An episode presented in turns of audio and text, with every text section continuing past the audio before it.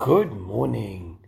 The Mishnah starts like this. Reb Eliezer ben Shamoya oimer. Reb Eliezer ben Shamoya used to say, Yichavoid talmidcha, the honor, the dignity of your students should be chaviv alecha, should be as dear to you kashalach, like your own. Tell you a story that took place in the Gateshead Yeshiva many years ago. Rav Avram Gurwicz Shlit is the Rosh Yeshiva. And they have what they call an oitzer, a room over there, where they have boys able to come and look at the Svarim, as well as the Rebbes and the Rosh Hashiva. And one time, one boy was chasing another boy, and the boy goes into the oitzer and he locks the door. And after a little while, there's a knock on the door, and says, "The Rosh Hashiva's here.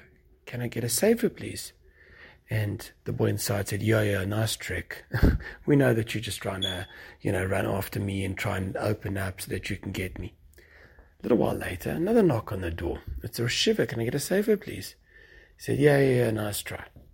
When th- that's happened the third time, he thought, "Oh, maybe it is a Rosh Hashiva." He opened the door, and to his horror, it was really the Rosh Hashiva from. When the Rosh Hashiva came into the room, he had his arm over his eyes, so he wouldn't see who the bocha was, went to the shelf, took the safe, and left like that, in a crouched over fashion.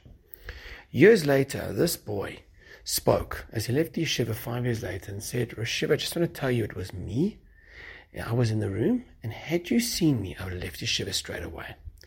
Now, this is a tremendous example of a person who's thinking, what would I feel in that circumstance?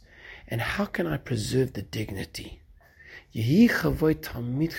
At least as much as you value your own dignity. That's how you should view others. Have a wonderful day.